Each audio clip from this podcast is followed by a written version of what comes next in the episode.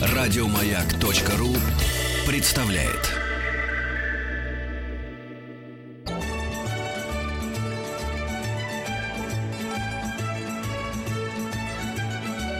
Толковый словарь Петрова Шишкина.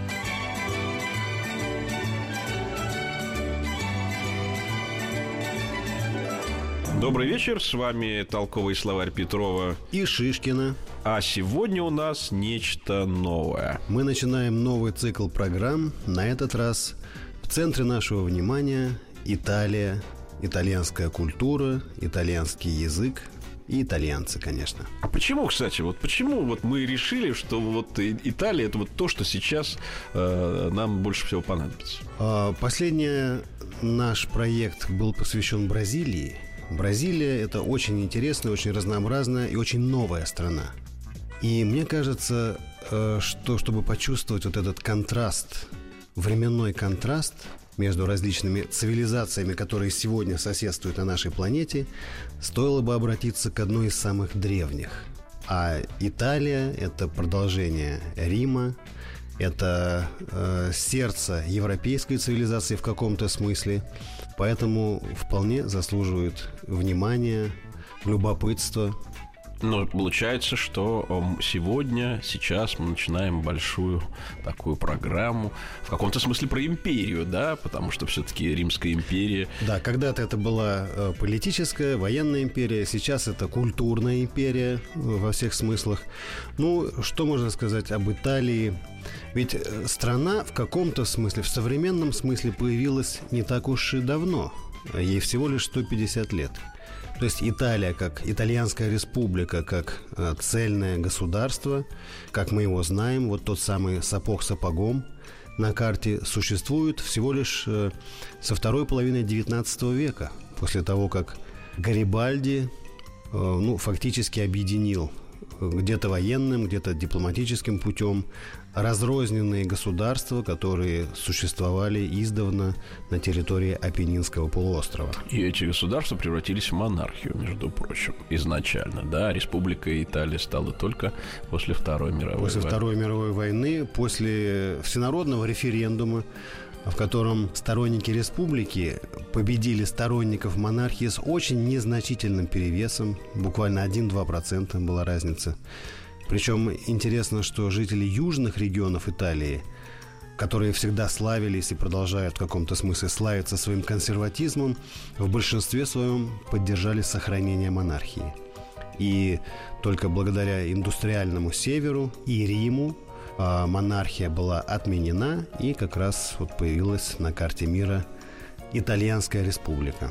А вот э, мы говорим итальянский язык, да, а вот, э, скажем, в Римской империи была латынь, и, собственно, она была даже международным языком католической церкви и вообще мира, да, потом, когда происходил обмен дипломатическими какими-то представителями э, вместе с греческим и с латинским языком, это были языки, которые звучали на всем пространстве, вообще-то, великого евроазиатского континента.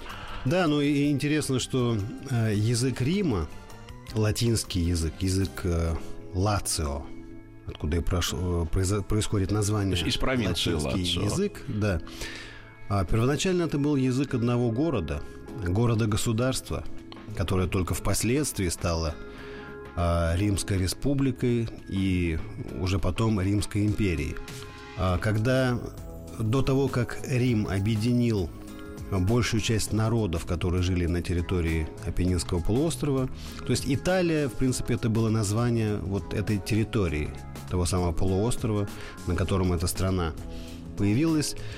А, Там были другие народы, там а, а, существовали довольно внушительные греческие колонии, в том числе Сицилия. Было достаточно мощное государство этрусков, причем этруски появились а, на этой территории где-то в X-XII ве- веке до нашей эры.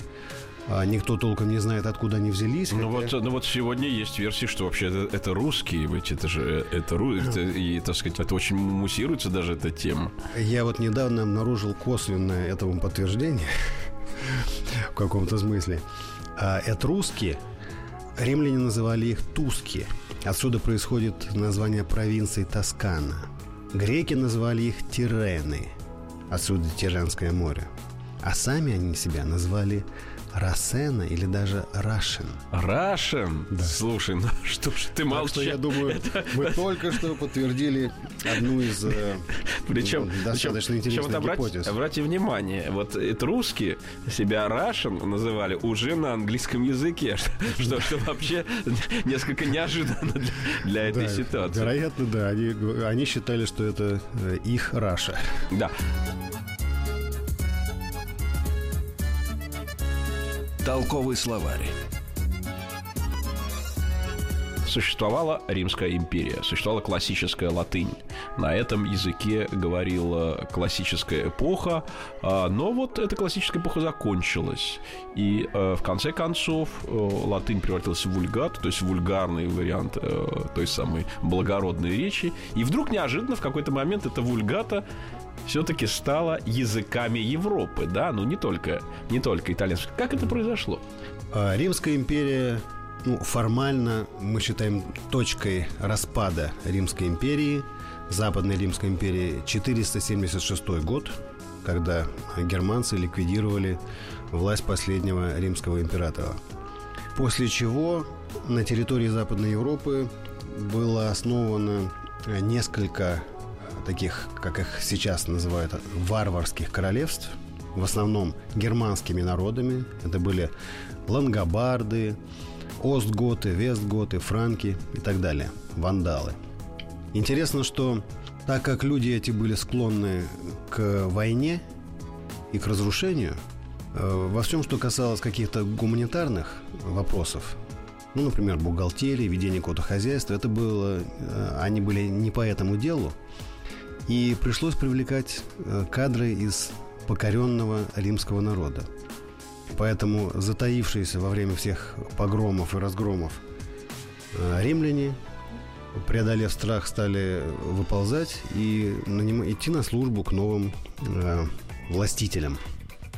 Естественным образом язык, который был уже разработан, который обладал уже серьезной такой юридической терминологией, очень пригодился, когда бывшие воины и разбойники стали как-то обосновывать свои претензии, э, да. претензии э, делить территории, передавать что-то по наследству, э, имущество, собственность. Латинский язык э, стал языком э, большей части Западной Европы. В восточной части бывшей Римской империи он уступил место греческому – ну, в тот момент как раз формировалась Византийская империя. А, разумеется, параллельно с этим возникали какие-то разговорные формы того же латинского языка, которые существовали на территории будущих Испании, Португалии, Франции, Италии, Швейцарии и так далее. Но писали все на латинском.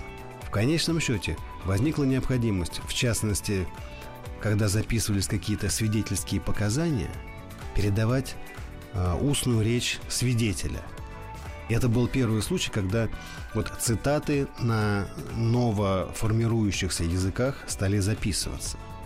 Ну, известно, что в начале X века э, прозвучала первая итальянская фраза «Sao coquelle terre perché le fini, che contente», когда некий крестьянин давал показания о том, кому принадлежат монастырские земли. Это считается первой фразой, записанной на итальянском языке. Причем э, параллельно с этим произошла такая буквально взрывная цеп, или цепная реакция, когда стала формироваться литература. Сначала устная, народная, трубадуры и так далее. А затем э, придворная литература. То есть каждый герцог, э, князь, граф норовил собрать у себя э, певцов, министрелей, поэтов, философов, чтобы они его прославляли, записывали его подвиги. Вот это, кстати, очень, очень любопытный момент. Значит, э, скажем, власть, э, вот она как бы аккумулировала вот такие очень важные ключевые культурные, э, скажем, составляющие. Ну, литература-то понятно, да, или, скажем, там поэзия. Это все-таки была ситуации, когда язык развивался вот благодаря, между прочим, покровительству этих самых мелких монархов, да? Конечно. интересно, что у итальянских государств а границы между ними в течение всех средних веков, да и э, периода Возрождения постоянно менялись. А среди э, основных государств на территории Апеннинского полуострова произошло некоторое распределение Правильно. обязанностей и функций. Скажем, Венеция и Генуя практически стали колониальными державами. Они активно занимались торговлей, они основывали свои колонии э, аж в Крыму и в, каких, в некоторых частях не только Средиземного моря, но и африканского континента. Ну да, они, они еще и соперничали друг с другом, и даже фрахтовали суда в Испании и в большом количестве. В основном вокруг соли там велись какие-то бои не, не местного значения. Да, ну и учтем, что Христофор Колумб, он, конечно, возглавлял испанскую эскадру, но сам-то был генуэзцем. Это спорный вопрос, не будем вдаваться. Ну, по крайней мере, в Генуе всем туристам показывают домик, где он родился. Сегодня испанцы говорят, что он вообще был из Барселоны, вообще был каталонец, а Геную он придумал для того, чтобы вы не подозревали в том, что он вообще-то против короля э, поднял когда-то восстание. Ну хорошо, дело ясное, что дело темное, да. но тем не менее, э, среди прочих государств и территорий угу. будущей Италии, та самая Тоскана, который, название которой происходит от этрусков, угу Тоскана э, стала каким-то особым центром культурной жизни Италии. Там стало появляться, особенно активно стало, стали появляться школы живописцев. Началось все с иконографии, затем это перешло в светскую живопись. И там был основной центр формирования того, что впоследствии стало классическим итальянским языком.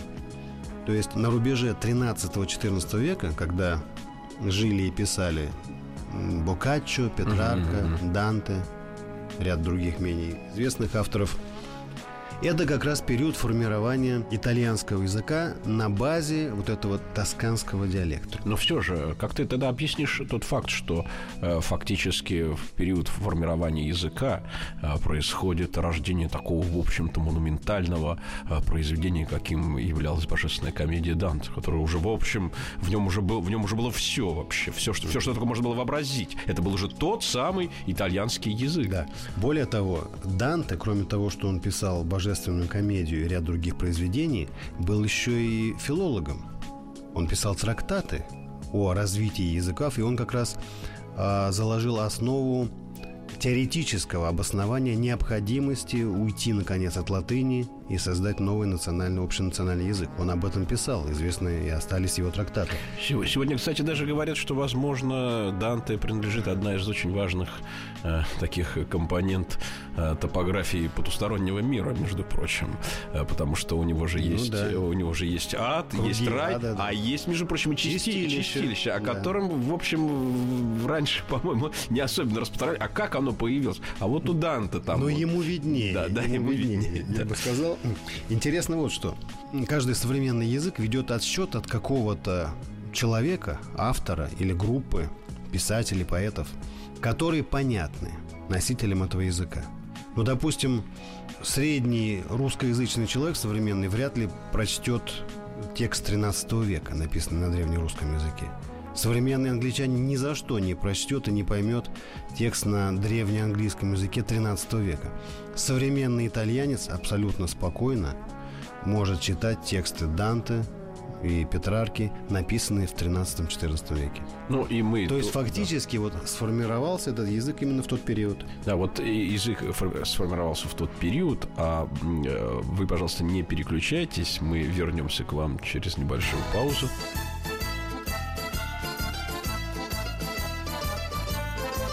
Толковый словарь.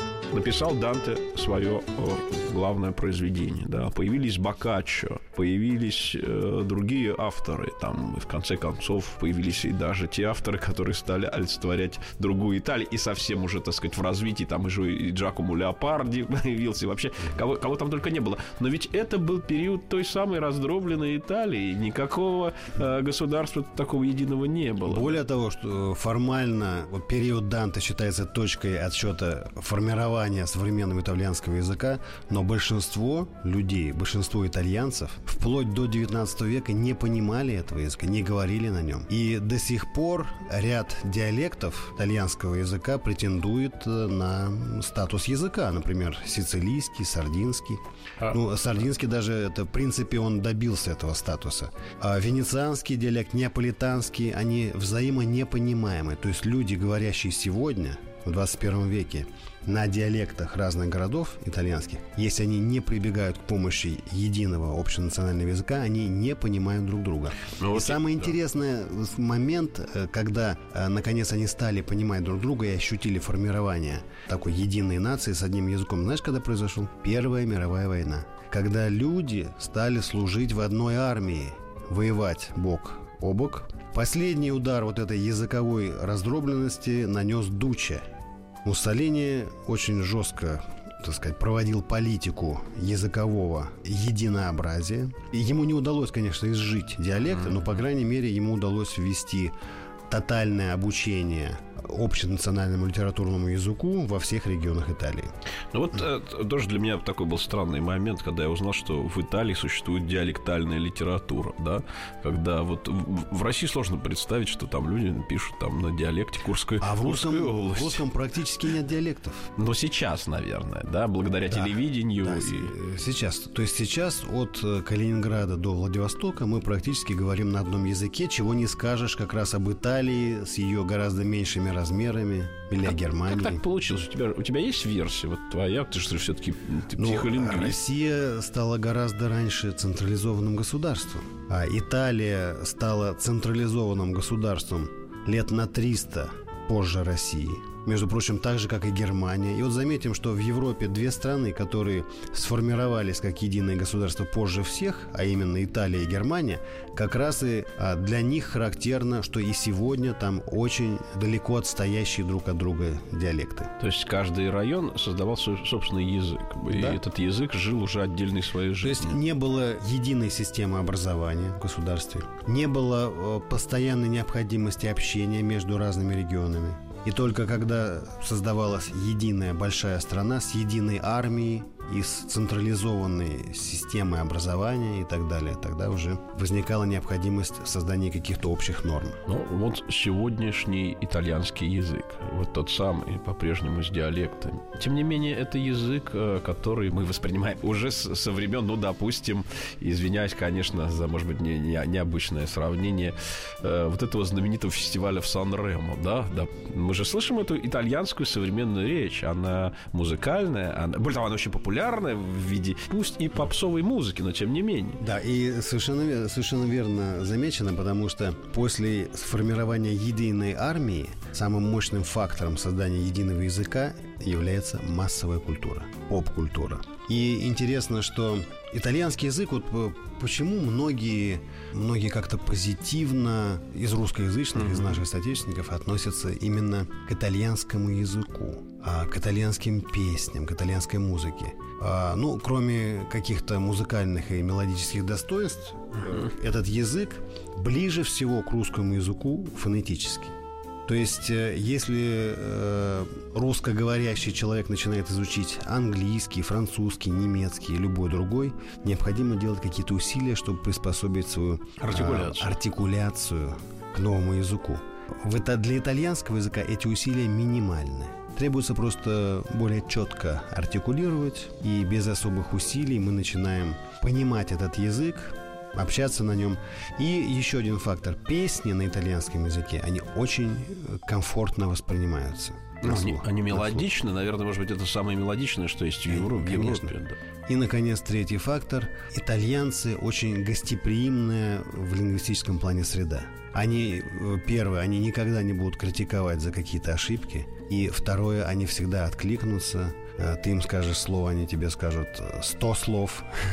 И общение гарантировано. Но вот э, у меня какой еще есть такой любопытный вопрос, в общем-то, наблюдение. Да, ведь итальянцы говорят не только языком, да. На, на юге Италии, а может быть даже и севернее, для большей выразительности применяются руки, которые на самом деле тоже что-то означают. Что это, с твоей точки зрения, что это за ситуация, когда люди говорят руками. А я тут не могу не вспомнить любимый эпизод из своей биографии, когда я итальянца хватал за руки, он молчал как рыба потому что физически не мог говорить. Итальянец не может говорить физически. То есть, если мы хотим увидеть молчаливую Италию, мы должны им всем связать руки. И мы не услышим ни одного голоса. Я думаю, что здесь э, дело может быть э, в том, что какой-то общий уровень эмоциональности, но есть и другие эмоциональные, есть другие темпераментные южные народы, у которых, тем не менее, это не так проявляется. У итальянцев это проявляется особенно, а, потому что я бы назвал это метафора тела. То есть, если мы, описывая какую-то ситуацию, а, сравниваем ее с чем-то еще, приводим пример, чтобы сравнить что-то с чем-то. Итальянцу легче это сделать визуально – Дима, ну, у тебя же есть, наверное, какое-то, какое-то свое личное отношение к итальянскому языку. Э, наверняка оно э, какое-то, что называется, особое, да? Э, вот ты не мог бы на эту тему что-нибудь? Итальянский язык я никогда не учил формально. В школе я учил английский, немецкий, в университете я учил английский, французский, но я родился в семье лингвистов, и в том месте, в моем доме, всегда было огромное количество книг на итальянском языке, песен на итальянском языке. Мой отец, э, которого я очень слабо помню, потому что он рано умер, был переводчиком итальянского языка. От него осталось огромное количество литературы, в том числе итальянской классики, а, той же самой божественной комедии и много чего другого, вплоть до итальянских комедий – а, Гольдони, а, книги Карла Готца, естественно, и вплоть до современных. То есть э, я по неволе это читал, это через себя пропускал. Итальянская музыка стала еще одним фактором. То, что итальянским я стал заниматься после э, других языков, и он мне показался удивительно простым, удивительно понятным, каким-то родным – необъяснимо родным. Не переключайтесь, пожалуйста, мы продолжим буквально через несколько минут. Толковый словарь Петрова Шишкина. Итальянский как родной, итальянский как язык, который связан с э, прошлым, да, практически с, с родственными связями. Но все-таки когда-то происходит непосредственное соприкосновение с средой, скажем, там, с итальянскими носителями, с итальянской, собственно, территорией.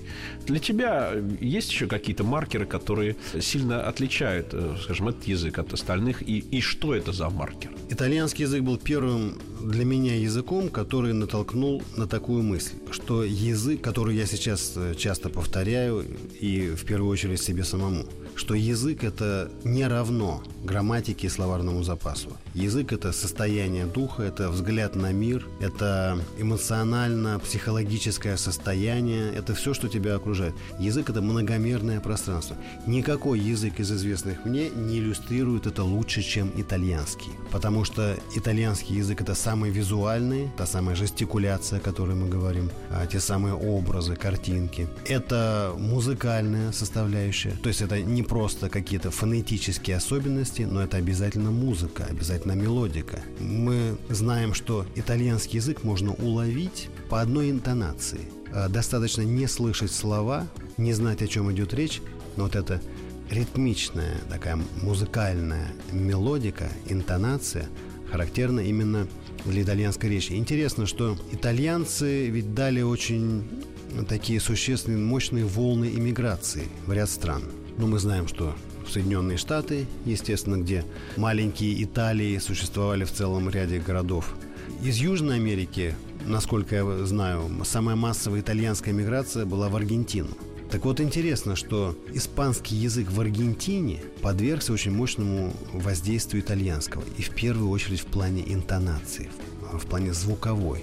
составляющей. То есть не то, что они очень много слов заимствовали или там поменяли свою грамматику, но ты слышишь, когда говорит аргентинец, это человек, который говорит по-испански, но с э, такой яркой, узнаваемой итальянской интонацией. То есть э, не с итальянским акцентом, а именно с интонацией. Именно с интонацией, да. Да, это вообще, так сказать, несколько необычно. Но вот тоже для меня было смешно. Конечно, большие э, европейские страны, такие как Франция там, или Англия, они э, страны, прежде всего, распространявшие свой язык, в том числе и колониально, на другие территории. И на них, конечно, на этих языках говорят э, люди из разных государств государств. Но если мы вспомним, в каких эм, других государствах, кроме Италии, итальянский язык является эталоном, мы, конечно, вспомним э, Сан-Марино, естественно. Мы вспомним Ватикан, естественно. Это все будут государства, которые находятся на территории, в общем-то, Италии, да. Ну и, конечно, чуть-чуть. Еще это будет... Кусочек Швейцарии. Швейцарии, да. Вот Швейцария. Получается, что территория-то очень, очень маленькая. Совсем уж, э, так сказать, никакая. Да, можно сказать, что воздействие итальянского языка несопоставимо пропорционально э, с размерами этой страны. Сейчас, я помню последние цифры, говорящих на итальянском где-то 75-80 миллионов в мире. В Италии 60 миллионов. Остальные 15-20 рассеяны по, по всему миру. Интересно, что ну, есть сейчас критерий в такой современной лингвистике, это использование того или иного языка в интернете. Итальянский входит в десятку. Это означает, что он продолжает развиваться, продолжает жить, что ему ничего не угрожает. А вот меня такой вопрос интересовал. А вот эти жители Корсики, они вообще на каком языке говорят? На французском или, на, или практически на итальянском? Или это какой-то диалект вообще? Что там? Корсиканцы, разумеется, называют это языком. Ну, да. Итальянцы, разумеется, называют это диалектом итальянского языка. То есть это все-таки итальянский язык? Ближе всего к итальянскому. Да. Но не к французскому? Нет. Частью Франции в исторической перспективе эта территория стала не так давно. Между прочим, так же, как Ницца. Ницца ведь это недавнее приобретение Франции. Это всегда, в общем, само название э, в русской версии Ницца – это итальянский угу. вариант.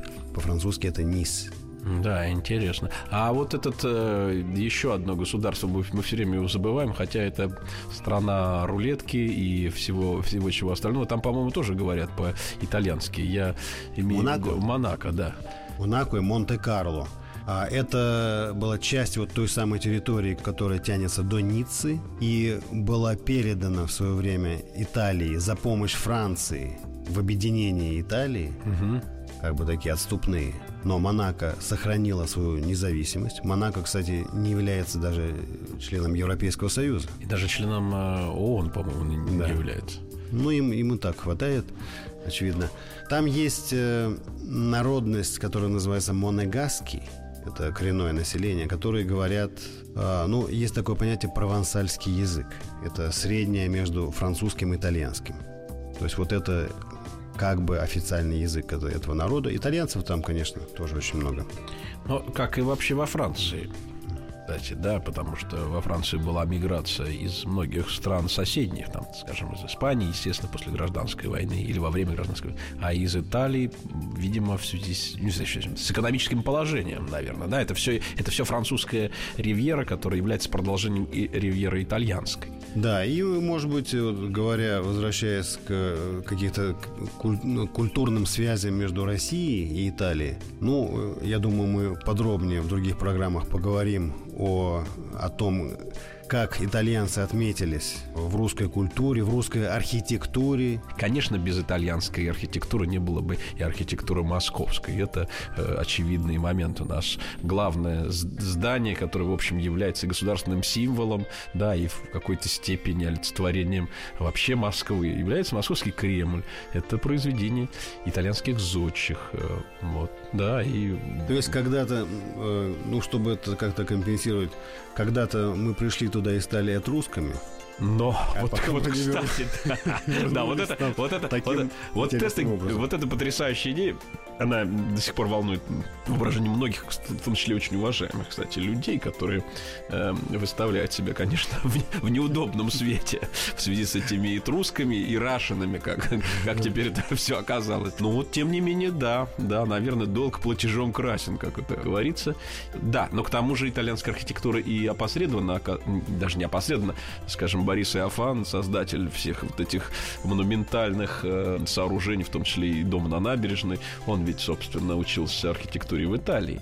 Ну вот я, я всегда э, сравниваю языки и народы э, с людьми. Угу. То есть вот ты живешь, у тебя в жизни есть какие-то близкие тебе люди. С каждым из них у тебя какие-то отношения. Каждый оказывает на тебя какое-то воздействие. Ну, вероятно, для России роль Италии в том, чтобы вдохновлять. А вот я тут, э, кстати, слышал такую потрясающую историю, что вот как происходит генезис, да, и, и, и развиваются слова. Оказывается, значит, одно из первых э, русских посольств в Италии приехало еще при Иване Третьем и даже не в Италию, не в Венецию конкретно приехали, они принесли, конечно, соболей с собой, потому что это, это фактически была валюта там, той эпохи. Вот, значит, они с этими соболями бродили-бродили, да, приехали, значит, стали продавать в Венецию, а вообще-то они должны были с Дожем встретиться. Но так как они приехали, ого, откуда там, из, из Москвы, то они хотели, чтобы Дож сам к ним пришел. Вот им все время, они спрашивали, где Дож, а вот он, он там прошел. И вот они как-то это все воспринимали несерьезно, потому что им, им хотелось, чтобы дождь, дождь к ним подошел. Да, то не, а по, сами, не, не по чину. Сами они да? к, к, к нему, так сказать, не, не собирались продвигаться. Но они, э, значит, носили вот, это, вот этих соболей и кричали «Соболина, Соболина». И в итальянском языке возникло название Соболя, да? Дзабалина, Дзабалина. Да, вот, да. собственно, вот эта Соболина и, и была привезена русскими людьми, и они там такой вклад в развитие языка. Ну, хоть какой-то вклад мы чем, хоть чем-то мы им ответили. Нет, ну мы много чего. Мы и, и степь тоже придумали. Степь-то в европейские языки из, из русского э, попал. Да. Там никаких степей там, там не было. И э, мы их там нигде и не найдем. Вот, поэтому есть э, такой момент очень важный.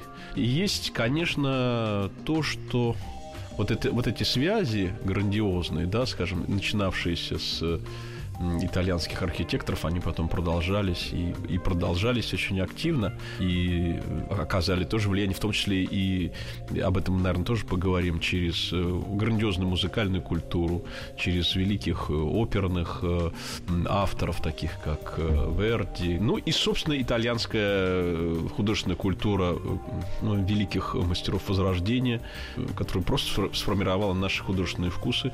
И, в общем, не только наши, но вообще мировые. Да, то есть они нам не только э, Кремль построили и научили опере, но и подарили макароны.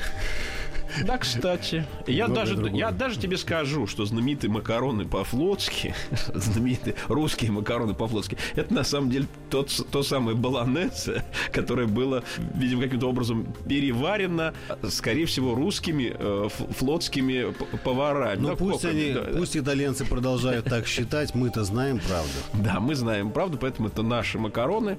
Э, хотя, наверное, все-таки с легким итальянским акцентом, ну, куда от этого деться. Да, ну что, надо сказать, что Италия, итальянская цивилизация, это вполне можно назвать цивилизацией, учитывая очень долгий стаж присутствия в культурной жизни многих э, стран и народов. Это э, то, что остается и, думаю, еще будет, э, будет мы можем ждать сюрпризов от Италии в самых разных сферах. Потому что это народ, это страна, которая постоянно продолжает порождать что-то новое. Ну, прежде всего, мужскую моду. Столица ну, мужской, мужской моды – это Милан, да. Это, в общем, да. Ну, и в какой-то степени, значит, какой-то существуют, между прочим, итальянские вина. Мы о них, кстати, тоже поговорим, так же, как и, и о моде. Это мы, это мы как бы такой экскурс в будущее нашей программы сейчас проводим, чтобы вы знали, что у нас нас ждут еще очень интересные беседы, встречи с самыми невероятными людьми, которые, будучи русскими, и не только, кстати. Которыми есть да, что сказать. Есть что сказать, и есть о чем рассказать. Рассказать интересно и, и с многими историческими ассоциациями и с культурными примерами. Да, и, э, конечно, э, мы никуда не денемся от истории.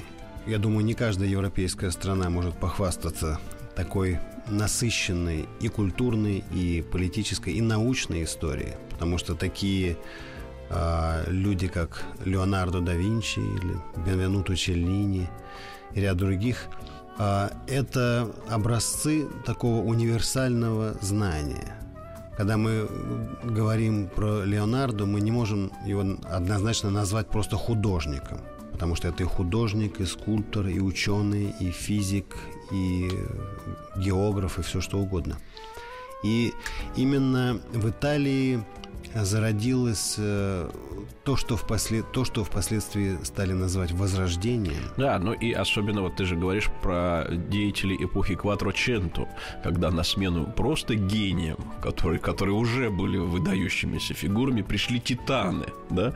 Эти титаны известны сегодня детям по знаменитым фильмам про черепашек-ниндзя, и благодаря этому они живут в сознании э, миллионов. Э, нет смысла. Смысла даже перечислять этих четырех главных персонажей.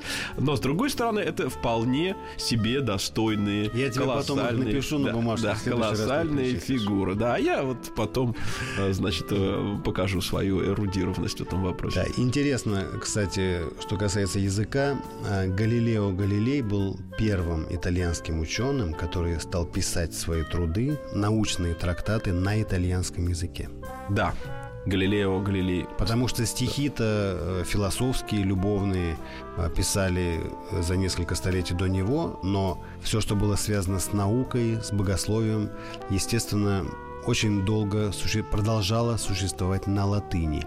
И только с 16-17 века стали совершаться сначала робкие попытки перейти на национальный, на новый язык, который долгое время называли вульгарным, но вульгарным не в нашем понимании, а от слова вульгус, то есть народ, толпа, народный язык. И в конечном счете к, к 17 веку итальянский язык обзавелся полным набором всех стилей, включая научный, культурный и прочее. Ну, что же, э, вот вы увидели э, э, генезис того, что все, того, что будет происходить в нашей программе. А теперь мы вас просто приглашаем ежевечерне присоединяться к нашей беседе.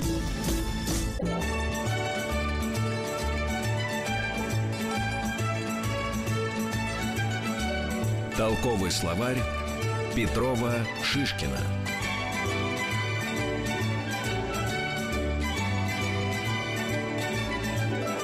Большая большая очередная серия вот таких программ, которые начинались у нас когда-то с э, цикла об Индии, продолжились э, с помощью бразильского вот такого большого цикла, да. И сегодня начинается цикл итальянский. Э, принципиальный, в культурном смысле, кстати, принципиальный, потому что здесь всегда есть место для не только наших связей, но еще каких-то очень важных вот таких вот общекультурных опор. А общекультурные опоры вообще вообще формируют человеческое сознание. Они делают его многомерным. Интересно, что есть такое историческое и даже политическое, историко-политическое наблюдение. Среди европейских стран, основных европейских стран, а, часть в свое время перешла к развитию через экспансию. То есть эволюция через экспансию – это колониальные захваты, расширение – ну, это речь, конечно, в первую очередь идет, идет об Англии, об Испании, Португалии, Франции. Италия тоже делала попытки обзавестись своей собственной колониальной империей. Ну, это были удачные, кстати, попытки, между да, прочим. мы знаем, что это Эритрея, Ливия. Острова Деканас и Спарады. Да, и а. даже Эфиопия, в, конце концов, в которой, конечно, не удалась, но тем не менее. Да, и в этом смысле а, у Италии какая в чем-то общая судьба с Германией. Германия тоже имела некоторые колонии э, на африканском континенте, в ряде других ну, в океане. точек в океане, да. Но ни итальянский, ни немецкий язык не остались в этих местах, где когда-то э, метрополиями были Италия и Германия. И у меня есть э, свое предположение, почему это не произошло. Италия и Германия – это страны, которые создают ось не только в том понимании, в каком когда-то mm. в истории это было, да. но и определенную культурную ось Европы. Это страны, которые развивались внутри себя. Их объединяет не только э, вот то, что их языки не стали мировыми языками, их объединяет то, что а, они долгое время были раздробленными, потому что в них очень большое культурное, экономическое и политическое разнообразие. Если Англия – это Лондон, Франция – это Париж, Испания – это Мадрид, то, говоря об Италии или о той же Германии, мы не можем назвать один город, который характеризует всю страну.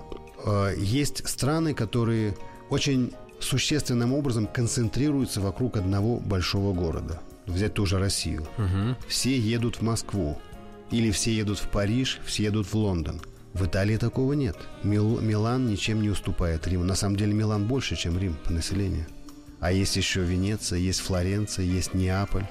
И так было всегда, так было исторически э, всегда, потому что различные этнические, э, культурные компоненты создавали вот такое переплетение, такую мозаику вот этих потоков развития. И нечто похожее происходило в Германии, в которой тоже там Мюнхен, Берлин, Гамбург Но абсолютно у, равноправно. У, у Германии есть еще как бы некоторые территории э, близкие, близкие к Германии, но не, не германские, да, скажем, там Австрия, э, определенные кантоны в Швейцарии, даже, даже везде там есть места, где проживали те или иные близко говорящие к э, немцам народы, грубо говоря, в, в той же самой Дании или там в Голландии все время, а все-таки вот итальянское пространство, оно вот соответствует границам. Границам страны, да за исключением нескольких итальянских кантонов. Это, да, по сути, это единственная страна, у которой, конечно, э, всегда была очень э, мощная диаспора в ряде стран. Диаспора, которая в течение нескольких поколений сохраняла и язык, и традиции. Ну, в тех же Соединенных Штатах мы знаем, что это такое было некое культурное явление, вот это итало-американцы – очень такое. Мы их в основном по мафии знаем, а... по, по американской. По, ну, крестному, по крестному отцу, который написал Пиоза. Ну, что есть, то есть. Но э, Голливуд, естественно, создал определенные представления об Италии, определенные стереотипы которые, ну, в чем-то соответствуют, но в, в чем-то не всегда передают суть явления. А, я помню, разговаривал на Сицилии с одним сицилийцем, которого попросил определить вот мафия, которую мы знаем по голливудовским блокбастерам. Он говорит, понимаешь, Голливуд извратил э, понимание того, что такое мафия. Голливуд представляет мафию просто как разгул преступности, бандитизм, гангстеры и так далее, перестрелки. Я а что ж такое мафия? Я говорю, как понять? Вот каждый год а, итальянская полиция арестует очередную сотню крестных отцов, но они откуда-то появляются и появляются, как будто их сама земля рождает. Понимаешь, ключевое значение мафии – это уважение. Уважай семью, уважай понятия, традиции. Старших. Старших, да, и ничего плохого не произойдет. То есть вот так, очевидно, какие-то такие патриархальные э, принципы э, и сицилийской, и итальянской в целом такой жизни, семейных отношений, они очень с, с большим трудом улавливаются такими стереотипами, которые мы видим в виде, на примере массовой культуры. Ну что ж, это вообще, так сказать, э, такая, в общем, экстраполяция всего этого итальянского на мир, на Россию, на какие-то отдельные культурные явления, которые существуют у нас. Все это, э, конечно, э, и должно было, кстати, привести нас к программе именно об Италии, да, потому что это особый мир, это особая территория, связанная с нами уже, скажем, там, сотнями лет истории, а в том числе и, как мы уже говорили, архитектуру, не только, кстати, московской, но уж точно и Санкт-Петербургской. Там этого построено всего, может быть, даже и больше, чем Хотя в Москве. на пару столетий позже. Да, ну, тут не, тут не поздно было. Люди из той же школы приезжали. Да. Да, ну и, собственно, э, будем стараться э, найти либо подтверждение, либо опровержение Э, тем стереотипам, которые существуют обо всем, что связано э, с Италией, с, итальян, с итальянцами, с итальянской культурой. И даже, наверное, с религией. В конце концов, э, это тоже явление, в общем-то, ставшее итальянским. Да? Католи... Католицизм, который э, перешагнул, э, значит, э, страны и континенты, и который, э, столица которого находится в Ватикане. Э, ну что ж, ну что ж, э, будем, будем каждый вечер каждый вечер, кроме субботы и воскресенья, радовать вас нашими беседами. Вот мы вместе с Дмитрием Петровым э, в нашем э, теплом толковом словаре Петрова и Шишкина.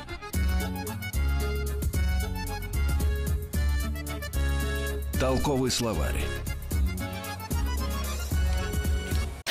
Еще больше подкастов на радиомаяк.ру.